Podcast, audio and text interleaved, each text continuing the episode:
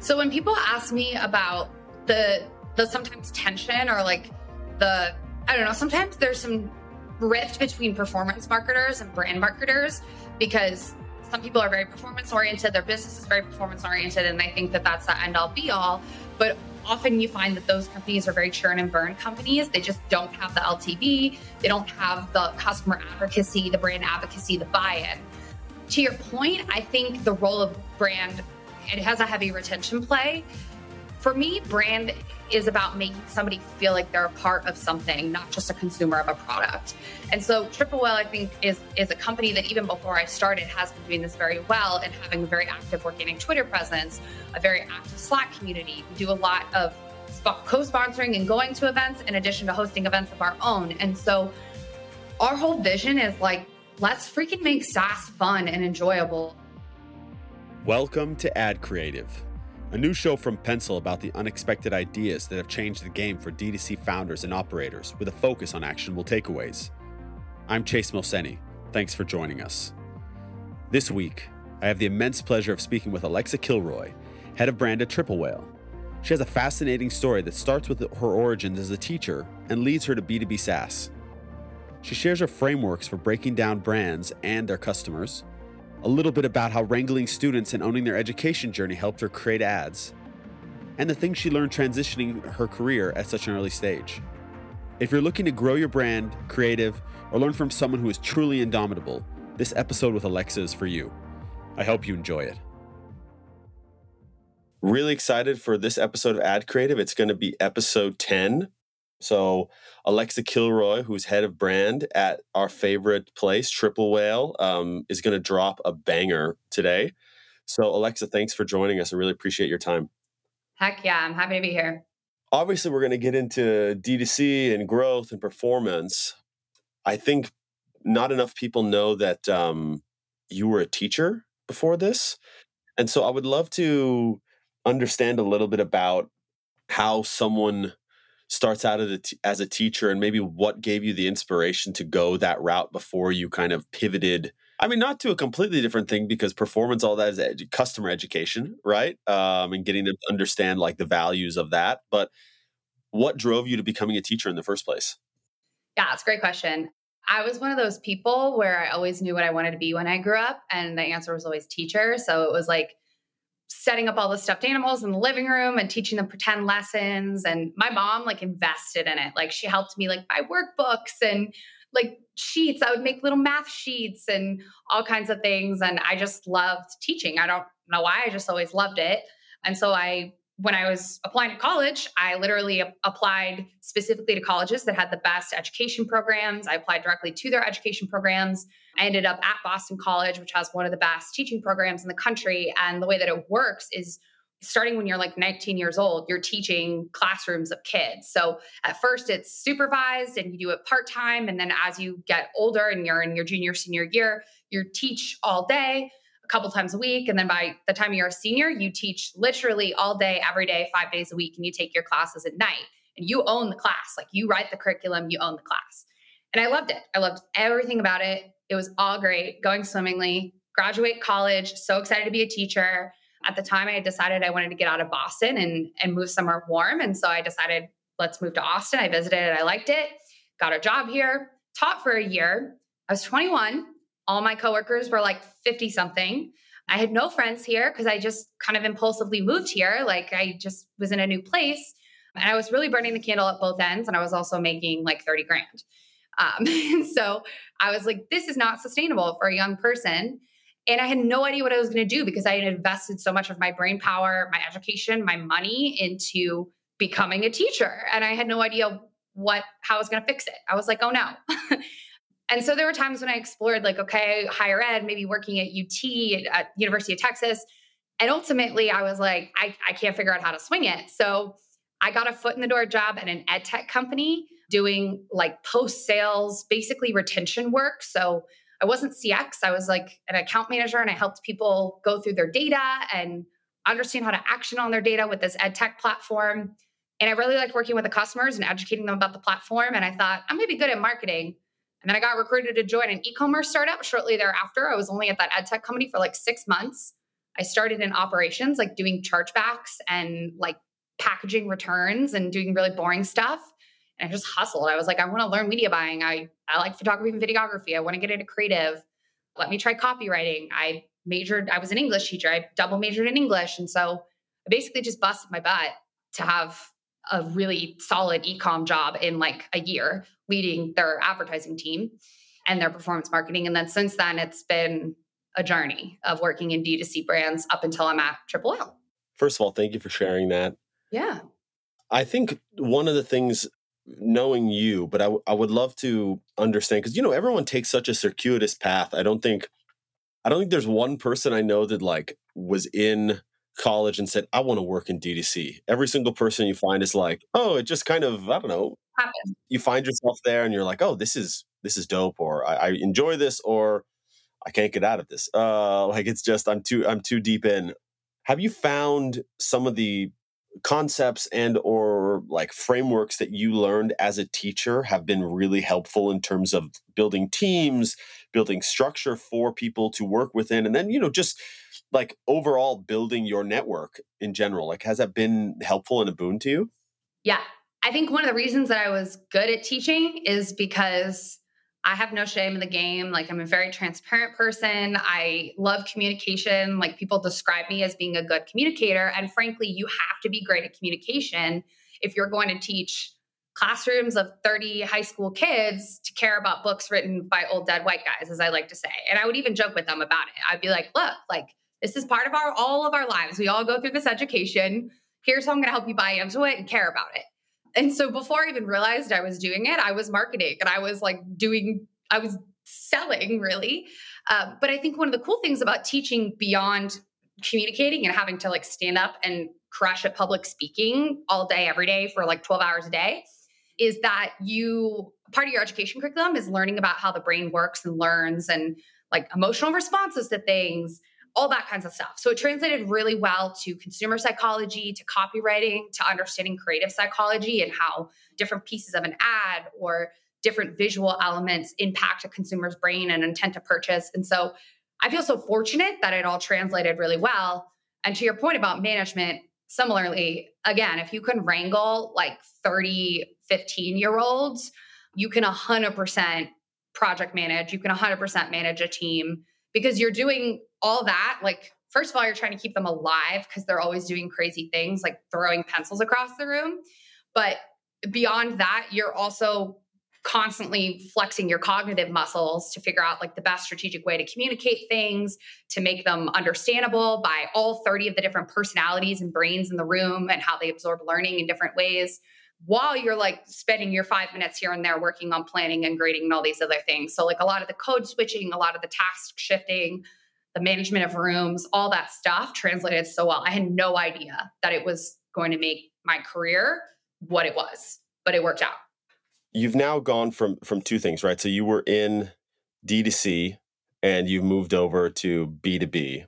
Have you found that your ability to educate and or communicate dense information has helped more like obviously you're still early days in the in the triple whale journey but they're two different things, right? D2C is you're selling, you know, you're selling consumable goods that get like the response rate is a lot faster and it's not as complicated to understand and unpack what the value proposition is versus you know a b2b product no matter how simple they are to understand there is still a lot more education that goes on in terms of understanding like what the value of the product is kind of at a deep core level have you found one side to be easier to kind of leverage that stuff or is it both sides equally have been like have have benefited from your ability to communicate and teach like that?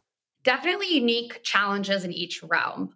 I spent a lot of my D2C time working in health and wellness and supplements and vitamins, um, which are a really hard thing to sell because either you're convincing somebody that they need something in the first place and they're usually reticent to purchase it.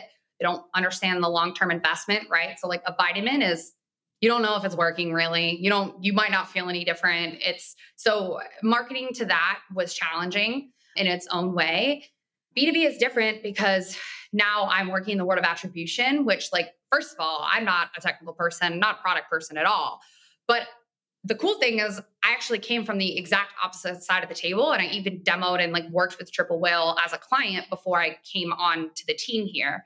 So I really understand the pain points and I understand how it works from a very like non-product, non-technical brain. The good news is that most of the time when I'm talking to people about what Triple Whale is and does, they really don't know it like the code and all the ins and outs of how a pixel works and how attribution really works anyway.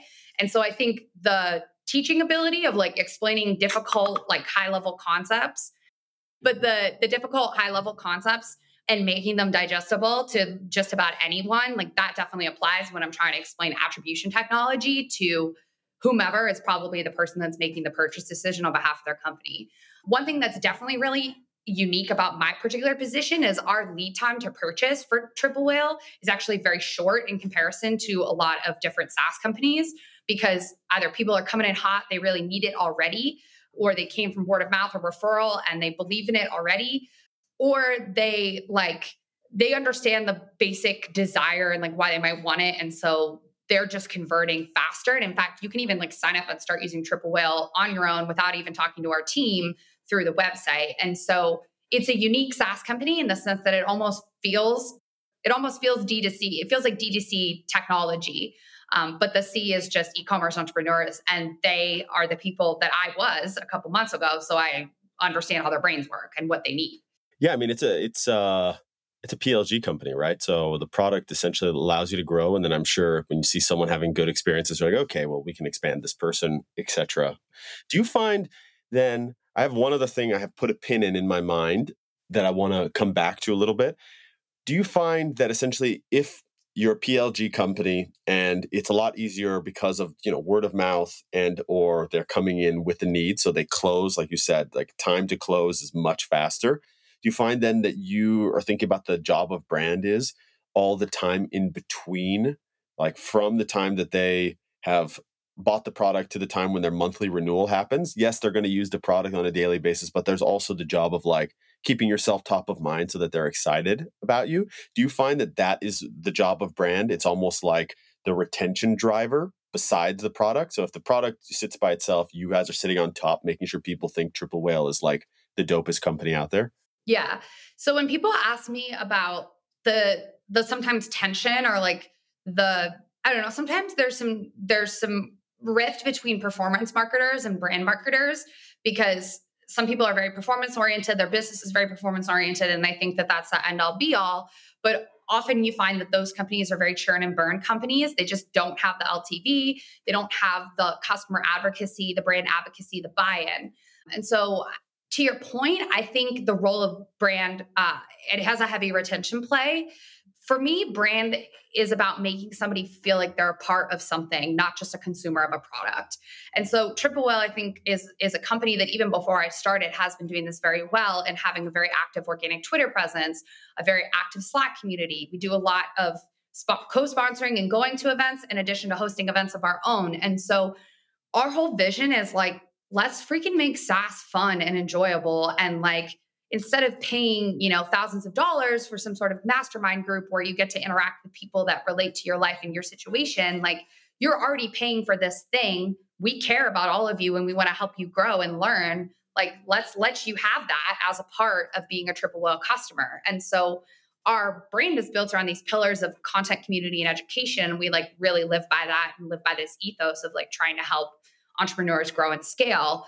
And so a lot of our brand driven initiatives are I would say things that are very low in the funnel if they're pre-purchase or they're things that like make people passionate about just having a t- more than just having a tab open on their computer that makes their life easier. I love that like making it more passionate than just having a tab open on their computer. I think that's how many products do we use on a daily basis that are just like it's purely function over form completely and I mean, I can, I can, I can speak to this. A few months ago, we got challenged by a young man um, about kind of how we were doing our marketing, and he's like, "Dude, you're not on Twitter. Go hang out on Twitter. You'll figure out what's going on. Your product needs to be out. More people need to know about it." And kind of the first group of people who kept, or the first brand that kept popping up over and over and over again was Triple Whale. And you start diving deeper and then listening to some of the stuff Rava said and seeing some of the, the teammates that were over there. You're like, oh, they just make it like you just want to hang, like irrespective of the product itself, which makes it easier for someone to say, oh, well, I need this product now. I want to go hang out with my friends. And so I think that's a really important thing. And I think all brands should do this, by the way. A lot of D2C brands take themselves way too seriously. Yeah. And SaaS companies, all, all of this, right? Like SaaS companies do an incredible job of education, but a lot of them take themselves way too seriously. D2C brands do a great job of art, but they take themselves too seriously. And so, like, kind of the big lesson here is let's just have fun. We're all human beings. Everyone just wants to have a human experience with people. So I think that's, um, I really love that you guys are focused on that. One thing you said earlier about your initial education studying education was about understanding psychology. And like Sarah Levinger talks about this a lot. Uh, Kate Bauer, same thing. I spoke with Carl uh, Weisha of um, of Accelerated a while back, and he was talking about psychology. And I still think it's funny because it feels like it's still like a bit na- uh, nation for people to understand that like psychology is kind of the core of everything that we do. So you just talked about how you're thinking about engaging with customers and the psychology that you want them to have around your product. Have you found that that has been I don't want to say superpower, but like a, a, a nice part of the Swiss Army, the Alexa Swiss Army knife to be able to understand customers kind of across industries, right? Because you talked about kind of ed tech supplements and now B2B SaaS for attribution like people are the through line of that. There's no through line in terms of product. Um, so have you found that uh, psychology has been really helpful for you? And then what would you suggest people study when they are looking into kind of their initial foray into psychology? Well, I, you know, I studied all the textbooks, right? Because I was in school for it and I wasn't for consumer psychology. And frankly, I don't know how they cover consumer psychology or if they do in, in undergraduate marketing or MBA programs. I would assume that they do in some capacity.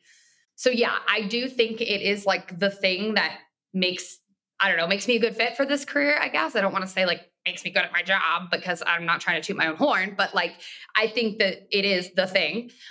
So when I first was getting into like performance marketing, um, I read this book called Cash Cashvertising. Most people have heard of it. I was seeing on Twitter the other day one of my friends, Connor Martin, who has a lot of different businesses. Uh, he's based in Ireland, but he bought copies of the book for his whole team. And I think it's like the most simplified consumer psychology book, regardless of your B2B, regardless of your D2C. It's the most simplified consumer psychology explanation. It's like a skinny book, and it's not a big book, it's a skinny book.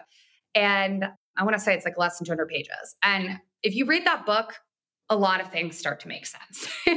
but basically the it's synthesized into like this concept of the life force 8 in which, you know, there are these eight core principles that trigger someone to want something and it satisfies some sort of core need for them.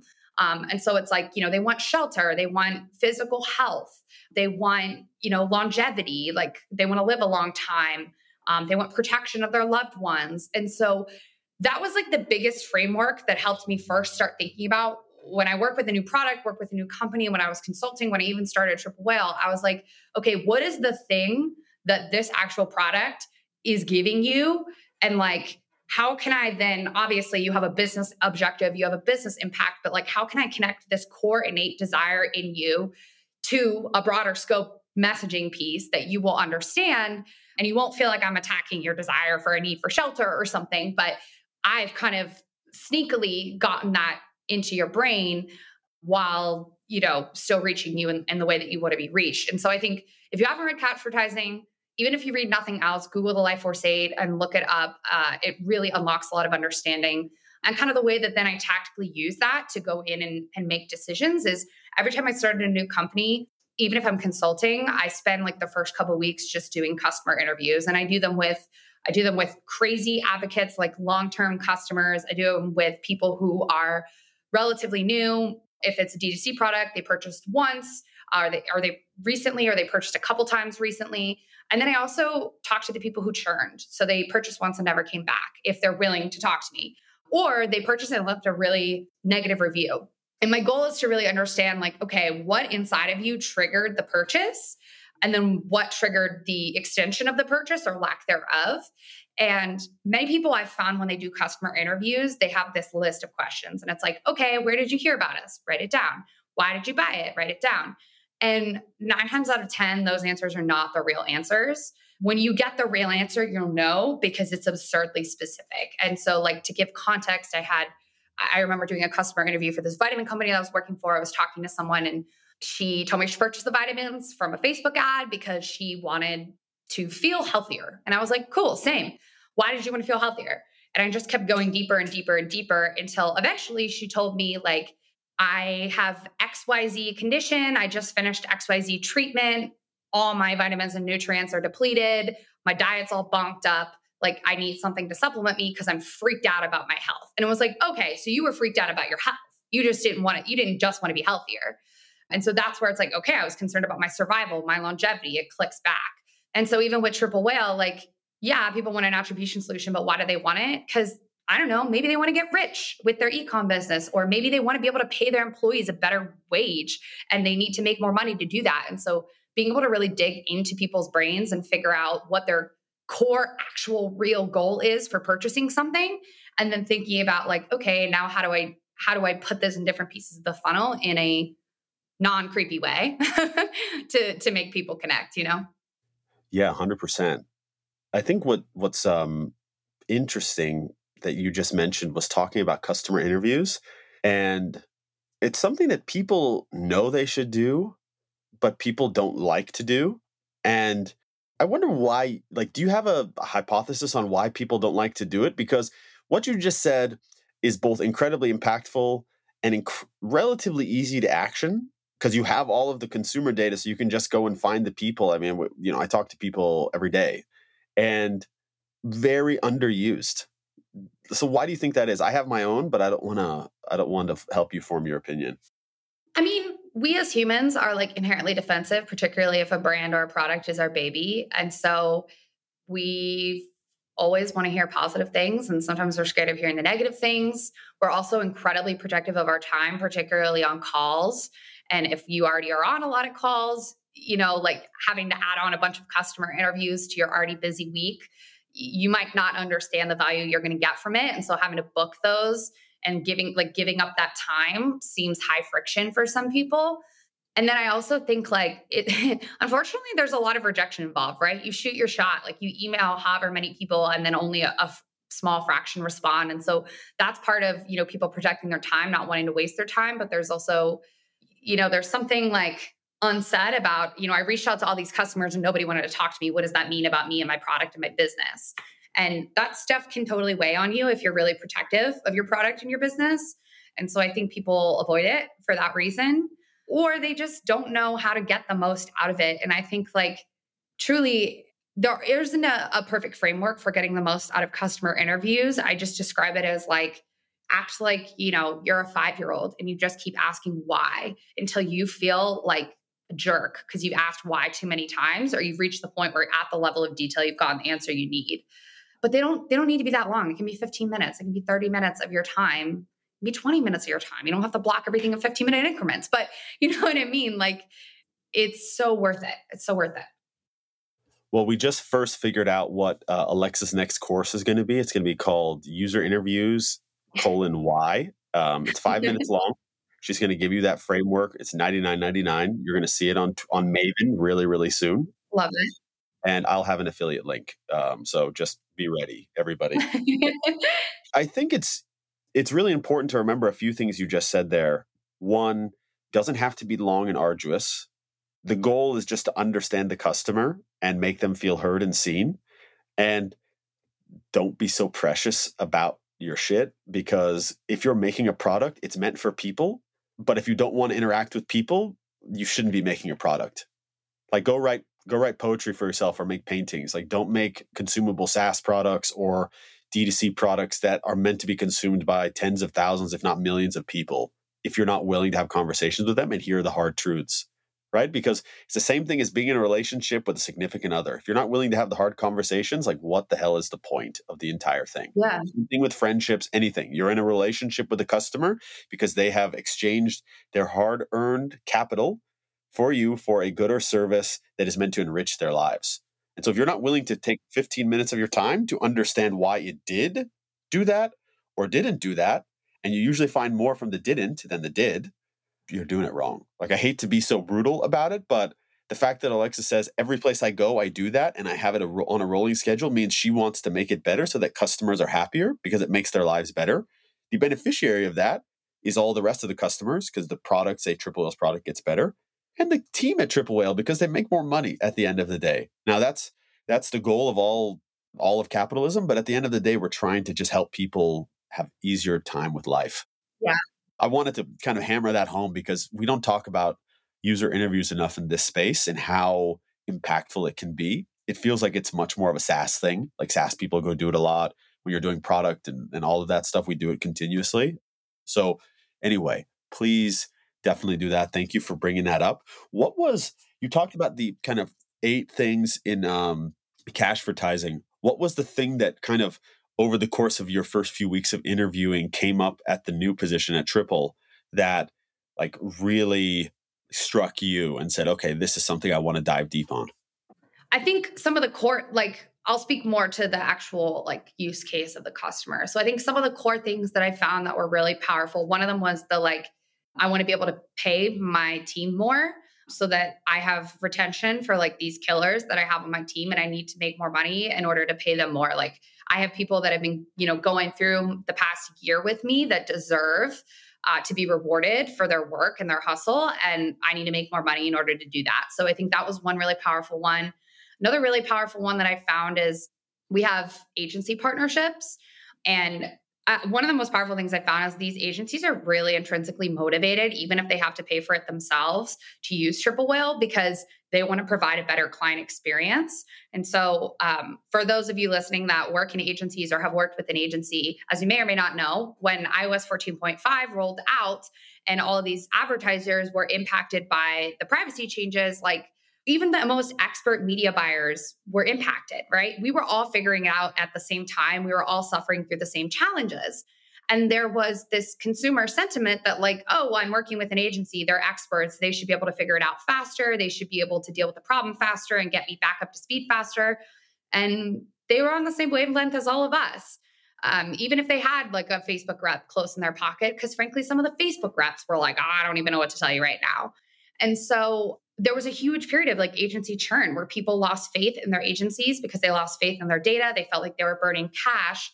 And so we're seeing the resurgence of a lot of these agencies now who are growing and scaling back up again. They're hiring again.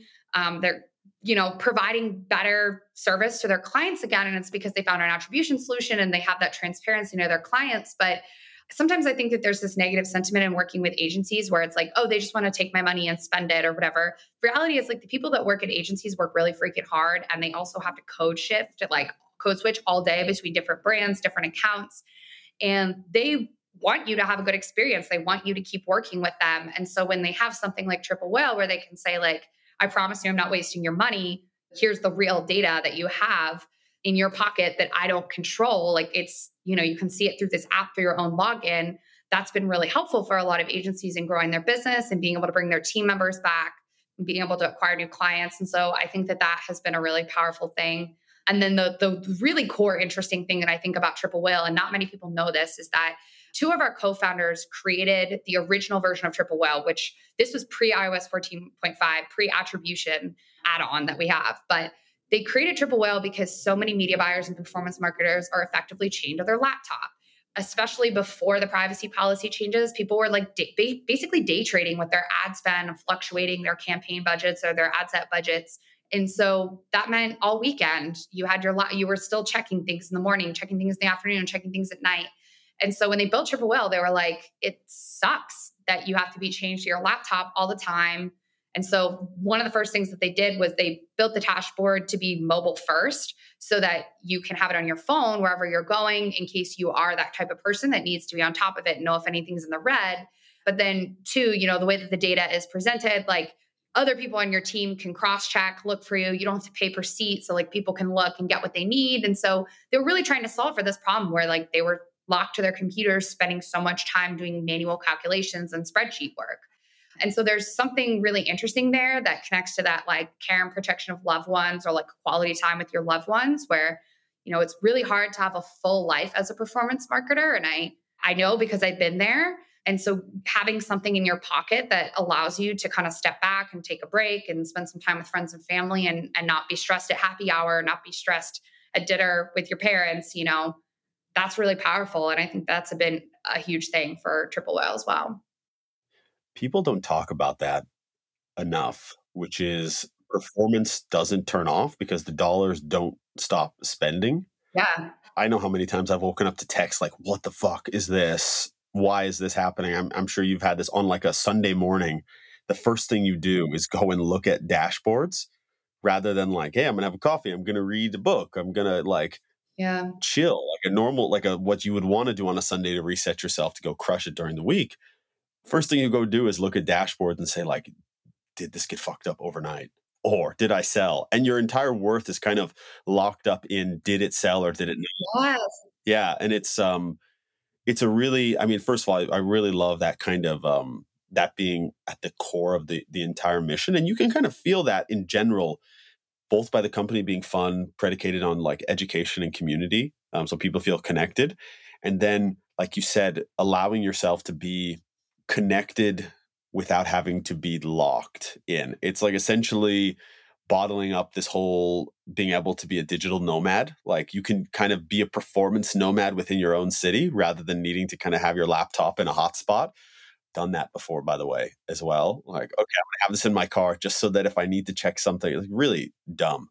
I think that's um that's really important to recognize. It really helps me kind of move to the next question.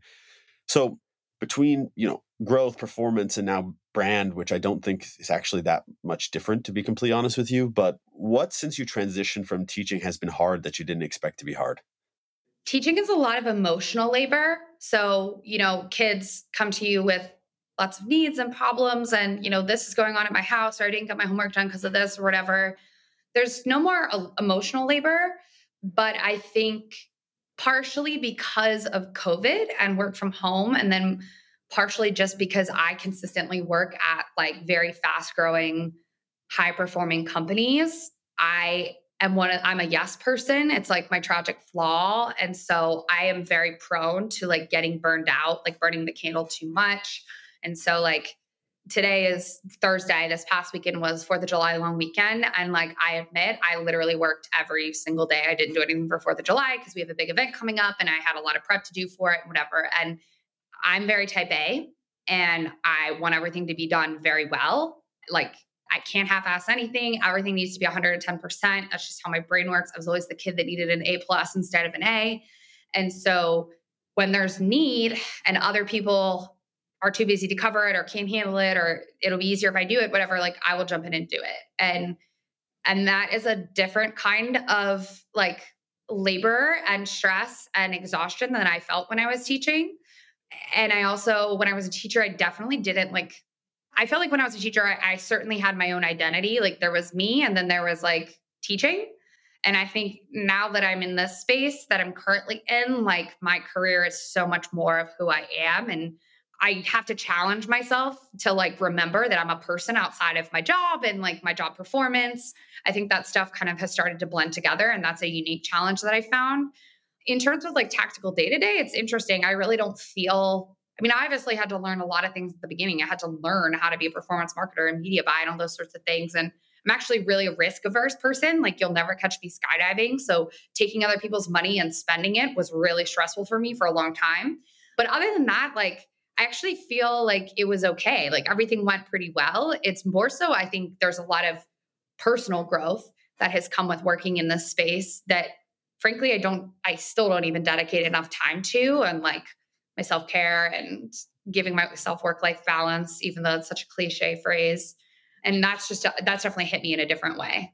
So, two things there that decoupling your personal self worth from your business self worth is I think going to be one of the unique things of the next 10 years.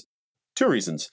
First, because it's really important. Second, because I see it like mental health being something that um, sounds crazy. I sound like an old fogey, but like the younger generation will champion uh, because it's. Mm-hmm. I agree. I find every generation is more dedicated, and this is not a bad thing. So let me not say I'm not denigrating anybody, but is much more dedicated to taking care of themselves and the generation before it. And it's because every generation gets incrementally better.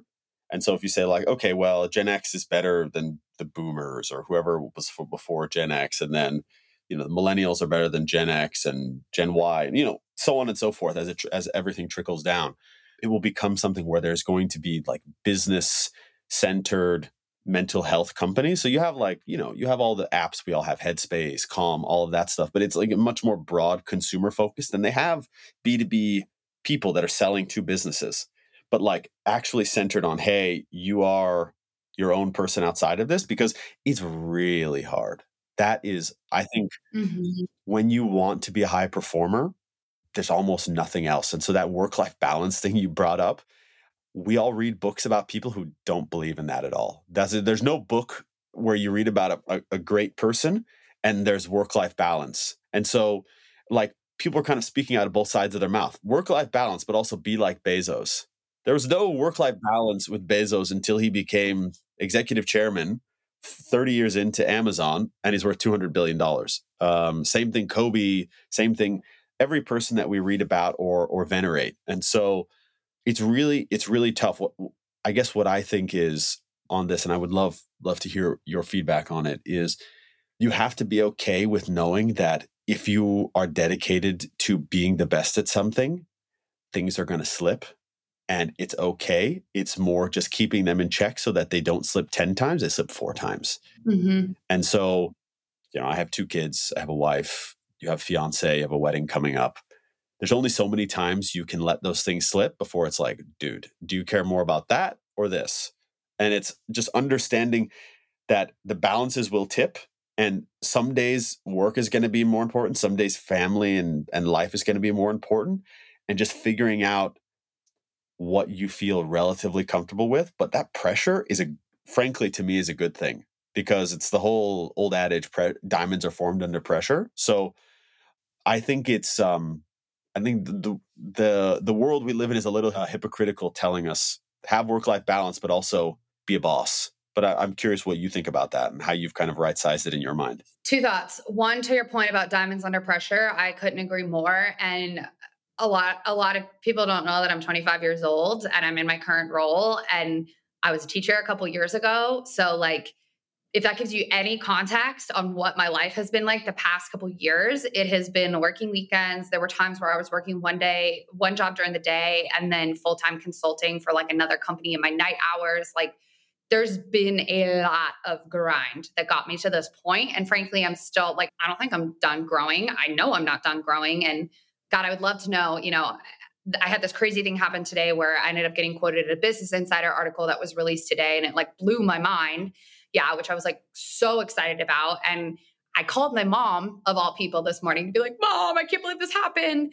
And she was like, How are you taking this? And I was like, If you had told me a year ago, six months ago, this would have happened, I wouldn't have believed you. But the reality is, like, I think about all the hours and all the energy and all the effort that I put in between now and then to not only work on my job, but also work on myself and read and learn and learn more about the industry and the space. And I'm like, no, like that does make sense. Like I freaking work hard. so there's that. Uh, the other thing that I I really struggle with with this whole like work life balance blah blah blah thing is I think a lot of us were ingrained because of prior generations with this like life path. And the life path is that you work really hard until you're like 60 and then you get to retire and chill okay, that makes sense. But like, we're on the earth for how long? Like 80 if you're lucky, maybe 90 if you're like super healthy. So you're telling me you want me to spend more than half my life like grinding, basically, like not having a life so that I can get a little bit at the end as a return? Like, the, the ROAS, the ROI there sucks. It really sucks. And so, like, that is just such a fallacy. And also, like, who wants to be doing the things that they want to do their whole life when they're like old and their joints hurt? Like, you're not going to go climb Mount Everest when you're 60. So, like, if you need to go do that now, go do that now. And so, like, one of my hills to die on is that when people have gaps in their resume, I almost don't even notice them. I honestly don't even look at like the years in which people worked on places because I'm finding that a lot of people are taking time to try and build their own business. They're taking some time to consult so they can digital nomad, do whatever. And I'm so pro that. You're 28 years old.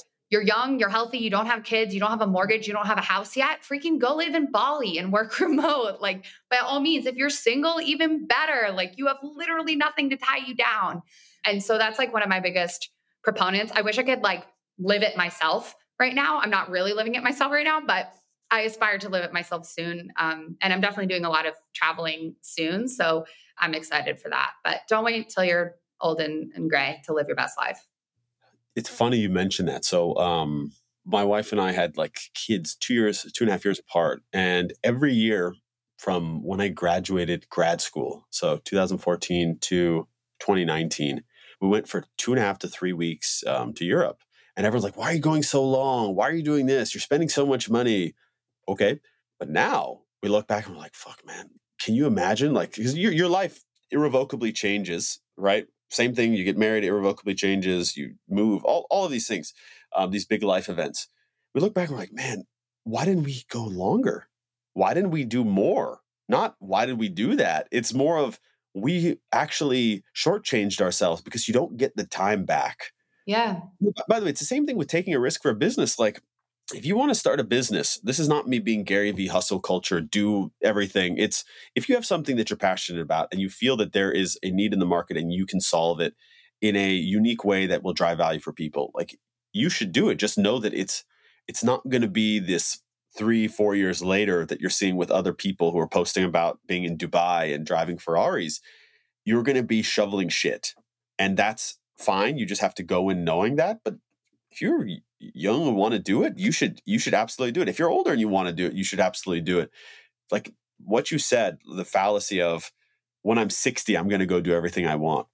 I know a lot of people who are 60 now, my dad's generation, Jessica's uh, parents' generation, they're not doing what they want. They kind of like have been locked into this is my this is my life and they don't go and enjoy themselves. They either work more or they kind of just sit around and don't do shit. So yeah, we have to like uh you know literally uh, dead poet society carpe diem and seize the day. Um so I, I yeah, I really I really appreciate that. I think it's um we don't think about it enough. Like we talk about it, but we don't actually action on it enough. So this is interesting kind of counterpoint to this. What keeps you going? Because we just talked about how dedicated you are to getting things done, type A, those things, there are peaks and valleys with that stuff, right? You're feeling good, you have energy, it's it's good, but then maybe something happens or you're not feeling your best. How does it keep you going? Is it something predicated on an internal thing? Is it customers? How do you kind of put yourself in the right place to keep going even when the times are tough? Yeah, I mean, I think I was just born with like a lot of intrinsic motivation to succeed. And so, contextual example to your prior point about taking risks, like the first ecom company that I worked at, uh, right around a couple months into after COVID hit, they like laid off myself and a bunch of other people. And I was like, this is literally gonna be the worst job market. I am deeply screwed. I've done like a year and a half maybe in ecom and like how am I gonna find a new job? And it's a horrible time and blah blah blah. I got laid off on a Tuesday and I had job offers by Friday. And it was just because I put the time in to like reach out to people. And, you know, like I didn't just send in my resume, like I sent them a whole, like, I looked at your website, here's some thoughts that I have, and here's what I would try, and blah, blah, blah. Like just investing in myself and investing in my growth and investing in my future. So I think that's always been like a core part of me. I think right now in my current position, there are th- three things that are true that keep me alive. One, I go to F45. It's high intensity workouts. They alternate cardio and strength days. They literally beat you with this workout for 45 minutes. But like, it is the hardest thing. And then once you're done, you just lie on the ground. you're like, cool, I, I did that. I can do other stuff. Like I'm strong and powerful and I, I got it. So highly recommend F45, particularly if you're high strong. It's really good for that type of people to do like HIIT workouts. Two, there are days in my life, there are weekends in my life in which I get home from work on a Friday, I will go to sleep, I will wake up, I'll do like two things on Saturday, and then I'll go back to sleep and I'll literally just like recharge, like full self induced coma. And then Sunday, I'll wake up and I'll be a person and enjoy my weekend. And sometimes that bums me out because I feel like I miss like some of my fun time. But the reality is like, when your body needs it, you got to listen to it. And so sometimes people are like, you haven't responded to my text in two days. And I'm like, I truly just slept for 48 hours or whatever. And so listen to your body. Um, and then the third thing, and I'm very fortunate. So ironically, like even though I work in marketing and brand and all these things, like I literally don't care about pop culture at all. I was on a call with somebody the other day and they were like, Do you know Ryan Reynolds? And I said, Not personally. And that was not what they were asking. They were just asking, Do you know who he is? like that's how like out of it I was. But I just don't care like about like Kim Kardashian could call me tomorrow. I don't care. But what I do care about is when I meet really cool people like yourself, Chase, who I really respect and I really admire, really cool brand owners of brands that I have a big fat crush on. There's a brand that's a client of ours that I have just been obsessed with their packaging, their branding, their ads, their everything for years. And they emailed me and were like, hey, we would love to talk to you. Like, we love Triple Whale. And I get to do an hour with this like incredible female founder that I have like the biggest entrepreneurial crush on. And it's like those things in my week are like, holy shit, I'm so fortunate. Like I get to talk to this person that I've admired for so long. Like this is my, I don't know, like this is my pinnacle of getting to pick people's brains. And so those things like the fact that that's part of my job, the fact that I get to talk to so many cool brands. I was talking to Matt Schroeder, who has owned and operated Shelly Cove for seven years, which is a women's t-shirt company. Um, seven years ago, I was in high school, maybe? No. Was I in high school? Yeah. Well, or no, I was in college. I don't know. But I remember seeing their freshman college. Yeah. Yeah. So I, I, remember seeing their OG Instagram ads for these shirts, like the when they first started running Instagram ads. And I finally got to sit down with him for an hour yesterday and talk to him. And it was like the create, it was like mind blowing for me. Like they just screen print shirts with turtles on them. Nothing like nothing about the product is crazy, but because they've been in my ecosystem and in my brain for so long, and I've watched them like grow and scale and all these things, I just I had tremendous respect and and it was just so cool to talk to him. And so like those are the things that at the end of the day, I'm like, wow, I'm so fortunate.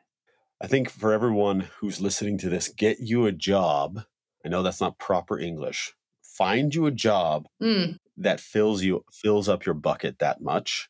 That's really the goal, right? So like I get to talk to amazing people like you, kind of like you said, go and just find cool shit to talk about about stuff that I would do by myself let alone like this is time I'm paid for. Um, and so, yeah, like you, you sit and you pinch yourself. My wife, uh, I remember when she switched jobs recently, she's like, I want to feel like, I want to sound like you sound every day. She's like, you wake up and you seem like you're going to run through a wall. She's like, now that's partially your personality. that's partially your personality, and second, that you're filled up by, by the work. But her her saying is, uh, you wake up like with lightning bolts shooting out of your ass. And so, again, Alexa and I are like this is not hyperbole. I know how much you love this gig and the, these people and, and what you're doing. Um, and I, I, feel very similarly about where, where I'm at. So, yeah, find you a job like that. Where, okay, so we're going to transition to anti rapid fire. Where do you get your best ideas? Oh, boy. I mean, I'm a very data driven person. So, like, I will sit and look through spreadsheets and come up with insights, and then I will absorb a bunch of creative things out in the universe, be it Twitter, be it ads, be it whatever. And then I'll be like, okay, I have this data and I have all these other kind of creative inspirations. How do I combine them together? So I think that's a big thing. Some of it is really to your point, like it's just sitting on the phone and talking through things with people. So just having people in the space that I can be like, okay, I have this thing. I have like a really half baked idea. It's like 50% of the way there. Can you help me think about how I can really get it all the way to 100%? And so that's one of the reasons I actually love working out of the office again, is because I can just sit down with my team members and be like, I have this bizarre creative idea. How can I make it a thing? I'm definitely a shower thinker. And then I also, it's been a very long time since I've listened to music in the car. I listen to podcasts every day. And so I'm just constantly listening to other business owners, founders, operators, people in leadership. And listening to their stories and saying like okay cool how can i it worked for them how can i try and apply that or will it work for me and so a lot of my inspiration comes from there too. Yeah that's great. It's fu- it's funny listening. I've done it i do it maybe like every fourth time i get in the car where i just say like okay i'm going to listen to music. The problem is it's so rare now that i i listen to stuff that i already know not try to source new music. So i'm listening to like all this og shit that i would uh that i already know all the lyrics to. Um so yeah. that's when uh music comes on now. I'm like what the fuck is this terrible music that people listen to. Um, I literally sound like an old man yelling at the sky. That uh, that Simpsons uh, GIF. I love that. Well, I love that answer. Where, um, what's the best piece of advice you've ever received? Well, I wish I listened to my dad when he told me that I was going to go into marketing one day when I was like 18. Um, I totally thought he was wrong. I thought it was shenanigans. He was right. This is kind of a, I don't know if this is the best piece of advice I've ever received, but I will say, I remember having a conversation with my mom when I was young uh, because I was like just a super nerd. And also, I knew I wanted to be a teacher.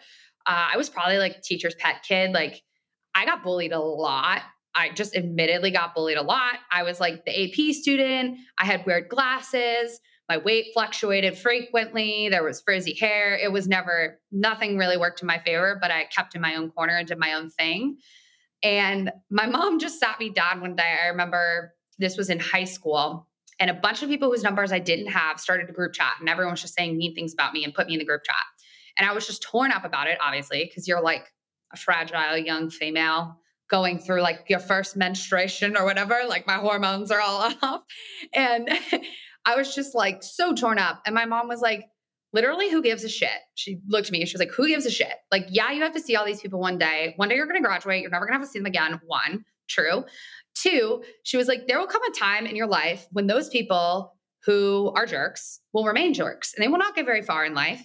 Um, but if you are authentic and true to yourself, which is a very cool, awesome person, they just don't see it right now, then it'll work out in your favor. And I really internalized that. And it worked in college. Like I met some of my best friends, like lifelong friends, people in my wedding in college from just being totally authentic with them. I remember one day I, I love peanut butter. I just sat outside of my dorm room eating peanut butter out of the jar and I met a girl that became one of my good friends. And I was like, I'm trying the authenticity model. And I bought in. And then it's been true all through my career. Like, I just can't work in environments where I can't be my full self with people. So that means, like, if I slip a bad word out, if I just need to like rage for a little bit and vent to somebody, or if I just want to get super excited and like run around and dance and be goofy, like I need to have that. I need to be that kind of person.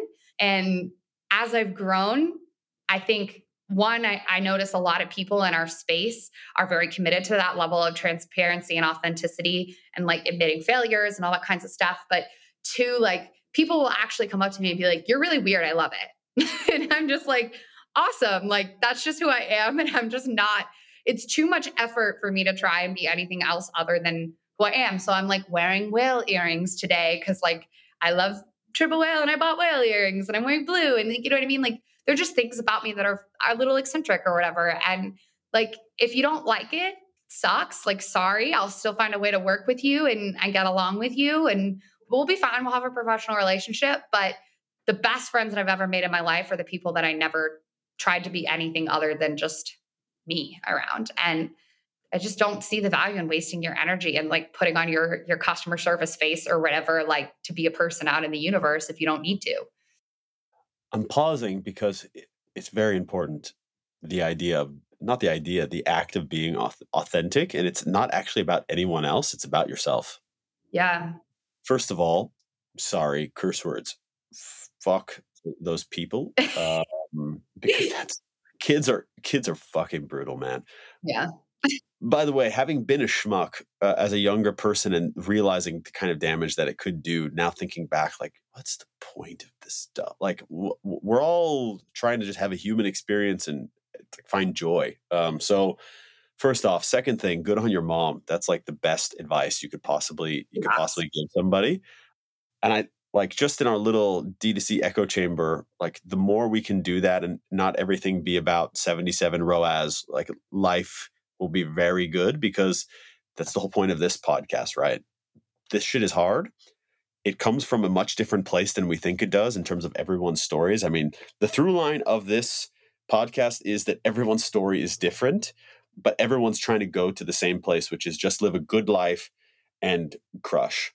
And the fact that we can all do it together. Like those three con- those three kind of pillars live in everyone's story but everyone comes from a completely different place. Like I said, I don't think anyone goes to school and says, I want to be in DTC." Maybe they say marketing, maybe they say business, but like this little corner of the universe, is filled with just very very circuitous paths. So I think what your mom said is um is dead is dead on. Just be authentic to yourself, and you will attract the tribe. Mm-hmm. Last one, or actually second to last. What skill do you think has served you best in life?